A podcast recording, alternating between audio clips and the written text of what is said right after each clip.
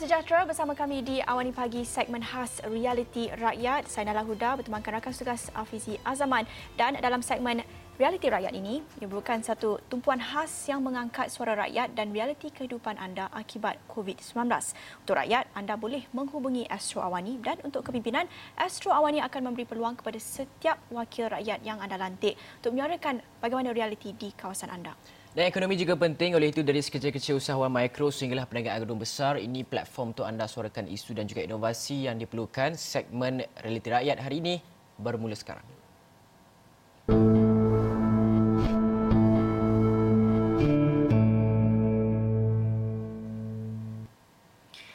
Baik, sepada Hari Guru hari ini kita ingin membawakan kisah dua guru yang tekad mengajar anak murid walaupun tidak dibenarkan berada dalam bilik darjah ketika PKP ini. Dan untuk tetamu pertama kami pagi ini merupakan antara 50 guru serata dunia yang dicalonkan untuk memenangi Global Teacher Prize 2020.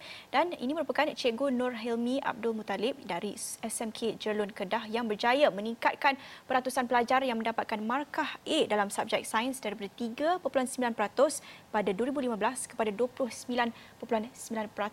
Kemudiannya dan pada 2017 kementerian turut telah memilih beliau sebagai ikon guru STEM Malaysia dan sebelum pandemik COVID-19 dan pelaksanaan PKP bermula pun Cikgu Hilmi sudah pun lama menggalakkan pembelajaran menggunakan teknologi dan platform digital untuk bincangkan lebih lanjut tentang inisiatif ini bersedia menerusi Skype Cikgu Helmi. Terima kasih Cikgu Helmi bersama kami pagi ini dan selamat menyambut Hari Guru. Uh, terima kasih Naila. Baik, tema yang ditetapkan tahun ini berguru demi ilmu bina generasi baharu. Boleh cikgu kongsikan apa ataupun bagaimana cikgu tafsirkan makna ini buat cikgu sendiri? Okey, uh, terima kasih uh, Naila atas soalan tu.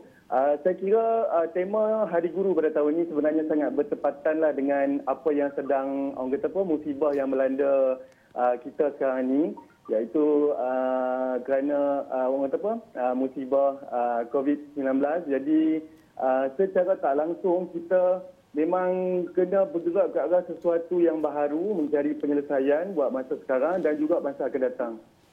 Jadi uh, konsep uh, tema yang diketengahkan iaitu kita berguru demi ilmu maksudnya memang kita betul-betul kena sediakan diri kita sesuai dengan uh, perubahan yang akan sentiasa berlaku bukan saja pada masa sekarang kerana musibah COVID-19 tu tapi uh, juga adalah apa yang akan berlaku pada selepas ni. Jadi uh, orang kata apa uh, memang uh, tema yang dikemukakan pada tahun ini sangat sesuai lah dan saya rasa saya sendiri pun uh, bukan saya sendiri sebenarnya kita guru-guru kat Malaysia ni pun adalah guru yang memang sentiasa bersedia untuk uh, buat perubahan sentiasa uh, melakukan pembelajaran uh, sepanjang hayat dan sesuailah dengan uh, apa yang sedang berlaku sekarang.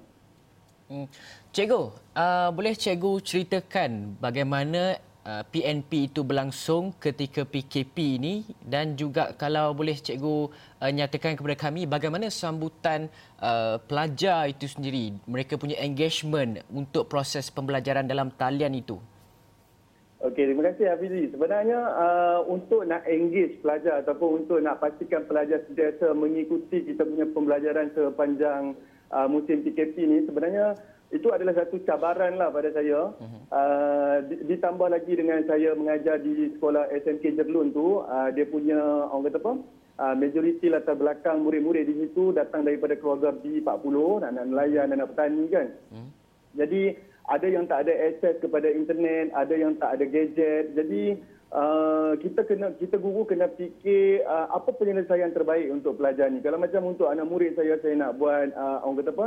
Uh, aktiviti pembelajaran secara macam pakai Skype macam ni ke kan ataupun hmm. secara Google Meet uh, itu agak pada saya lah kurang praktikal dengan uh, pelajar saya dekat, dekat SMK Jerlun tu. Jadi antara pilihan yang saya gunakan adalah PDP dengan menggunakan uh, WhatsApp. Sebab uh, kebanyakan daripada murid kita memang sekarang dia dah ada uh, WhatsApp group dan uh, memang saya dah latih pelajar saya daripada dia orang uh, mula belajar dengan saya sampailah kebetulan musim PKP memang kita sangat perlukan. Jadi saya tak tak susah sangat nak ada uh, engagement daripada murid. Mhm. uh, dan saya fokus kepada uh, menyediakan video-video uh, sebab orang kata apa kalau nak buat uh, web conference ke apa itu mungkin tak dapat atas kekangan uh, talian internet. Jadi saya fokus kepada penyediaan bahan lah iaitu saya sediakan video uh, PDP yang dia orang boleh guna sekarang semasa musim PKP dan juga selepas ini insya-Allah. Cikgu, saya lihat semakin ramai cikgu-cikgu yang mengamalkan inisiatif yang sama menggunakan WhatsApp ataupun chat group sebagainya untuk menjalankan uh, kelas dan ini bukan saja tahap uh, sekolah tapi pada tahap universiti juga dan saya kira ada sedikit cabaran menggunakan WhatsApp ini kerana uh, pada masa sama kita juga menggunakan WhatsApp itu untuk message-message uh, peribadi, personal dan sebagainya. Jadi bagaimana cikgu nak menguruskan? Pasti sukar untuk menguruskan beberapa kelas dalam masa yang sama menerusi WhatsApp itu. Uh, boleh kongsikan sedikit tips atau nasihat untuk cikgu-cikgu lain yang ingin menggunakan uh, WhatsApp juga, tips pengurusan, organisation dan sebagainya? Okey, uh, terima kasih. Uh, untuk uh, pengurusan tu, kalau pada, pada pada pandangan saya sendiri, sebenarnya masa awal-awal tu memang agak mengelirukan lah sebab kita sendiri pun sebenarnya guru-guru belum biasa dengan uh, style ataupun corak pembelajaran yang macam tu. Uh, tapi saya rasa daripada dari segi uh, orang kata dari masa ke semasa uh, proses tu akan menjadi lebih lancar lah. Dan uh, paling mudah kalau untuk saya sebenarnya sebelum ni saya dah start dengan uh, kita buat uh, naming uh, group tu dengan betul. Maksudnya kita mulakan dengan tahun, lepas tu subjek dan juga kelas mana. Jadi senang kita nak uh, share bahan selepas ni atau kita nak dapatkan feedback daripada murid lah. Itu antara salah satu dan kemudian uh, kita minta uh, kalau dapat uh, gunakan uh, pengorganisasian grup tu dengan baik. Maksudnya kita uh, lantik ketua dan uh, kita minta pelajar uh, yang penting jangan minta pelajar left daripada grup itu je.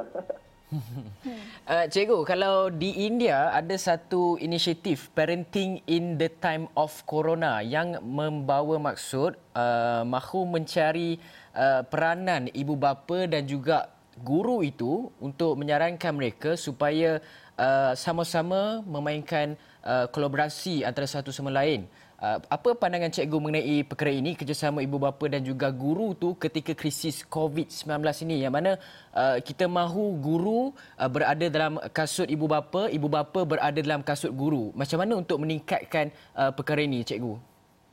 Ya, ya Hafizi. Sebenarnya saya sangat setuju dengan uh, orang kata apa idea yang dikemukakan ini yang dah dilaksanakan di India katanya.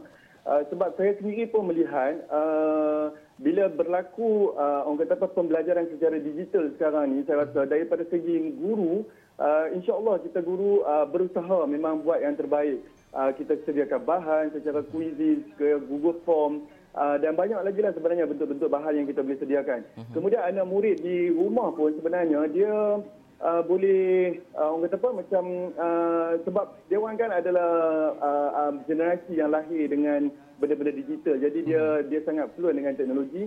Jadi dia tak ada masalah sebenarnya. Uh-huh. uh, cuma uh, sebab kadang-kadang bila dah duduk kat rumah kan dia tak ada orang kata apa tak ada kawalan daripada guru jadi kadang-kadang tu dia orang lost kan macam eh, hilang semangat motivasi apa semua tu. Jadi di situ sebenarnya nampak peranan macam mana ibu bapa uh, boleh uh, uh, membantu sebenarnya pembelajaran itu turut berlaku. Dan saya tengok sebenarnya di sekolah rendah secara peribadilah saya melihat uh-huh. uh, penglibatan ibu bapa uh, di sekolah rendah uh, sekiranya dia ada anak di sekolah rendah uh, berbanding dengan sekolah menengah dia dia sedikit berbeza lah kalau di sekolah rendah sebenarnya ibu bapa uh, jauh lebih supportive dan juga membantulah memastikan anak tu sentiasa on track dengan kerja rumah dan juga uh, nota yang cikgu bagi. Tapi kalau sekolah menengah mungkin sebab mak ayah pun dah rasa macam okey uh, engkau dah besar jadi uh, engkau pandai-pandai sendirilah follow apa peraturan daripada guru. Jadi saya sangat setuju lah sebenarnya. Cikgu, cikgu sebelum ini ada memperkenalkan inisiatif atau kaedah flipped classroom. Boleh cikgu kongsikan? Okey, uh, flipped classroom ni sebenarnya uh, dia adalah satu strategi pembelajaran yang mana sebahagian daripada pembelajaran yang kita nak ajar pada hari itu kita dah bagi sebelum tu uh, melalui video lah ataupun bahan-bahan online. So macam saya sendiri sebenarnya saya ambil pendekatan uh, flip classroom tu sebagai salah satu strategi saya sebab saya mengalami masalah sebab saya guru sains jadi bila saya buat aktiviti eksperimen dengan pelajar kalau macam contoh pesan okey esok sila baca buku kita nak buat eksperimen sekian sebenarnya dia tak baca pun. Uh, budak sekarang dia macam agak malas membaca kan sebab dia lebih kepada pembelajaran secara visual. Jadi saya kata macam mana saya nak mengatasi masalah saya yang pelajar tak membaca tu uh, dan uh, orang kata apa membuang masa saya di sekolah tu untuk saya nak buat aktiviti dan buat eksperimen kan.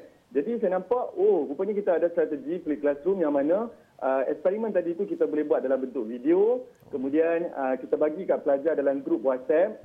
So pelajar akan tengok kat rumah sebenarnya sehari sebelum dan uh, lepas tu uh, bila dia datang ke sekolah jadi saya dah tak perlu dah buang masa lebih kurang 15-20 minit tu untuk uh, terangkan langkah-langkah eksperimen. Jadi dia terus boleh jalan dia punya eksperimen dan kita terus boleh bertindak sebagai facilitator, kita boleh orang cakap apa? Uh, uh, boleh bantulah bimbing dia uh, kepada benda yang lebih macam kreativiti dia dari segi kemahiran berfikir dia. Hmm. Uh, cikgu dalam masa yang sama juga apabila perkembangan digital ini semakin luas uh, terdapat juga kebimbangan dalam kalangan ibu bapa itu sendiri apabila anak mereka terdedah kepada internet of things. Internet ni kita tahu tiada had, tiada apa pembatasannya yang tersendiri membuatkan mereka terdedah kepada risiko banyak perkara yang uh, contohnya macam uh, apa sexual grooming lah dan sebagainya di internet. Itu sendiri gangguan pelbagai gangguan lagi. Dan mereka terdedah kepada banyak sangat informasi-informasi yang perlu ditapis. Uh, mungkin cikgu melihat perkara ini bagaimana kita nak seimbangkan bahawa uh, kanak-kanak anak-anak kita murid-murid kita uh, mempunyai uh, pendigitalan itu pembelajaran secara digital itu perlu dan juga dalam masa yang sama mereka ini tahu informasi-informasi yang perlu dan tidak perlu dan seimbangkan orang kata macam uh, tahu mana baik mana buruk ah macam tu. Hmm, okey. Uh, kalau untuk uh, benda-benda yang berkaitan dengan digital ni kan memang kita tak dapat nak elak. Kita akan ada dua sisi yang berbeza. Satu sisi yang memang positif kita akan dapat pelbagai maklumat. Kita akan boleh orang kata menghubungkan uh, negara-negara. Maksudnya pelajar-pelajar tu boleh berhubung dengan rakan-rakan kat luar negara apa semua. Mm-hmm. tapi dalam masa yang sama juga kita ada satu sisi yang mungkin uh, macam seperti yang Hafizi cakap tadi lah. Maksudnya kita mungkin ada sisi yang orang kata apa yang kita tak nak sebenarnya berlaku dekat generasi kita. Jadi sebenarnya kalau saya pada saya itulah peranan uh, ibu bapa dan juga guru sendiri sebenarnya untuk pastikan supaya uh, murid kita tu dapat klik dengan bijak. Uh, maksudnya kita bagi kita jangan halang dia daripada menggunakan benda tu tapi kita guide dia ataupun kita uh, orang kata apa uh, bimbing supaya dia tahu mana yang betul, mana yang salah, apa etika ketika berinternet dan menggunakan bahan-bahan daripada sana. Uh, dan uh, orang cakap apa? Uh, benda-benda tu perlu sebenarnya dan uh, sebenarnya kalau kita di Malaysia pun kita dah ada uh, Suruhanjaya Komunikasi dan Multimedia MCMC yang memang telah memperkenalkan inisiatif yang serupa macam tu uh-huh. membantu kita punya generasi muda lah terutamanya digital native ni uh-huh. uh, supaya orang kata apa uh, dia dapat mem- menyeimbangkan antara kebaikan dan juga keburukan daripada menggunakan benda-benda digital. Ya, Cikgu, sebelum ini ada pengalaman sertai program guru angkasa antarabangsa bersama NASA di US dan juga ada pengalaman pada tahap antarabangsa juga kita nak berikan platform kepada cikgu untuk uh, sampaikan sebarang idea, inisiatif yang boleh dilaksanakan pada tahap uh, kerajaan ataupun kementerian daripada tahap negeri dan juga tahap uh, persekutuan. Apa contoh-contoh idea yang cikgu boleh kongsikan untuk kita terus perkasakan uh, pendidikan buat anak-anak murid kita dan untuk jangka masa panjang yang juga uh, apa uh, kalis krisis juga kerana kita berada dalam uh, PKP dan juga pandemik COVID-19 ini yang amat memejejaskan kepada pembelajaran murid-murid. Jadi apa perkongsian idea-idea yang cikgu dapat kongsikan dalam pengalaman cikgu berada pada tahap antarabangsa dan juga uh, di uh, Kedah dan sebagainya? Okey, uh, sebenarnya mengikuti program-program sebab bermula daripada tahun 2015 sebenarnya saya dah mula mencari peluang. Abang kata sesuai dengan tema Hari Guru pada tahun ini iaitu kita berguru demi ilmu. Jadi itu juga antara tujuan kenapa saya pergi keluar uh, nak tengok macam mana pendidikan di luar negara dah berlaku sebenarnya kan. Sebelum ni kita berada dalam konteks Malaysia saja. Jadi saya nak saya nak pergi tengok dan ambil pengalaman sebenarnya. Saya pergi program pertukaran Korea di uh, tahun 2015.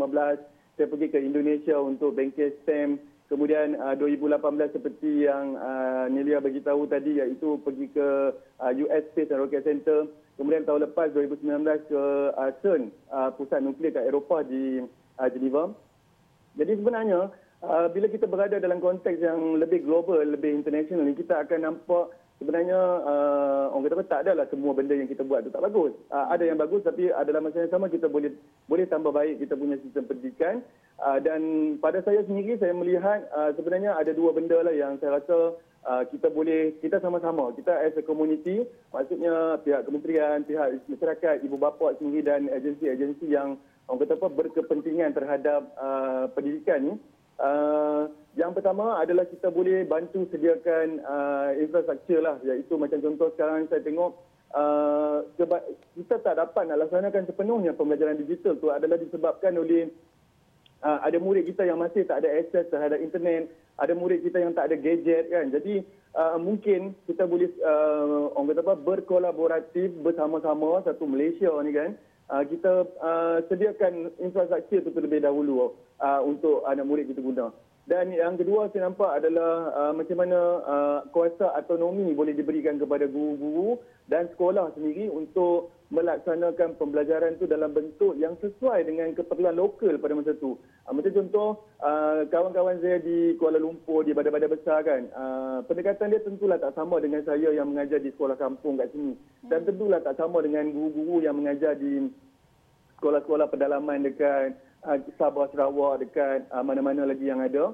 Uh, jadi uh, kuasa autonomi itu sebenarnya boleh memberi uh, guru lebih keluasan untuk uh, menggunakan pendekatan yang sesuai dan macam saya kata tadi yang penting tu adalah bersifat lokal yang bersifat tempatan yang sesuai dengan uh, orang kata apa dengan kepakaran guru itu sendiri dan juga uh, dengan uh, murid tu punya uh, kemampuan lah sebenarnya. Hmm. Okay. Okey, baiklah terima kasih banyak Cikgu Nur Helmi Abdul Mutalib, guru daripada uh, SMK Jerlung Kedah atas perkongsian yang bagi saya sangat-sangat bermanfaat. Dan kita ucapkan kepada Cikgu selamat Hari Guru. Semoga sihat-sihat ya. saja di sana dan jaga kesihatan selalu. Okey, baiklah ya, untuk itu kita akan uh, bersama dengan seorang lagi guru. Tapi kalau anda nak tahu siapa, anda kena nantikan sekejap lagi. Kita rehat dulu.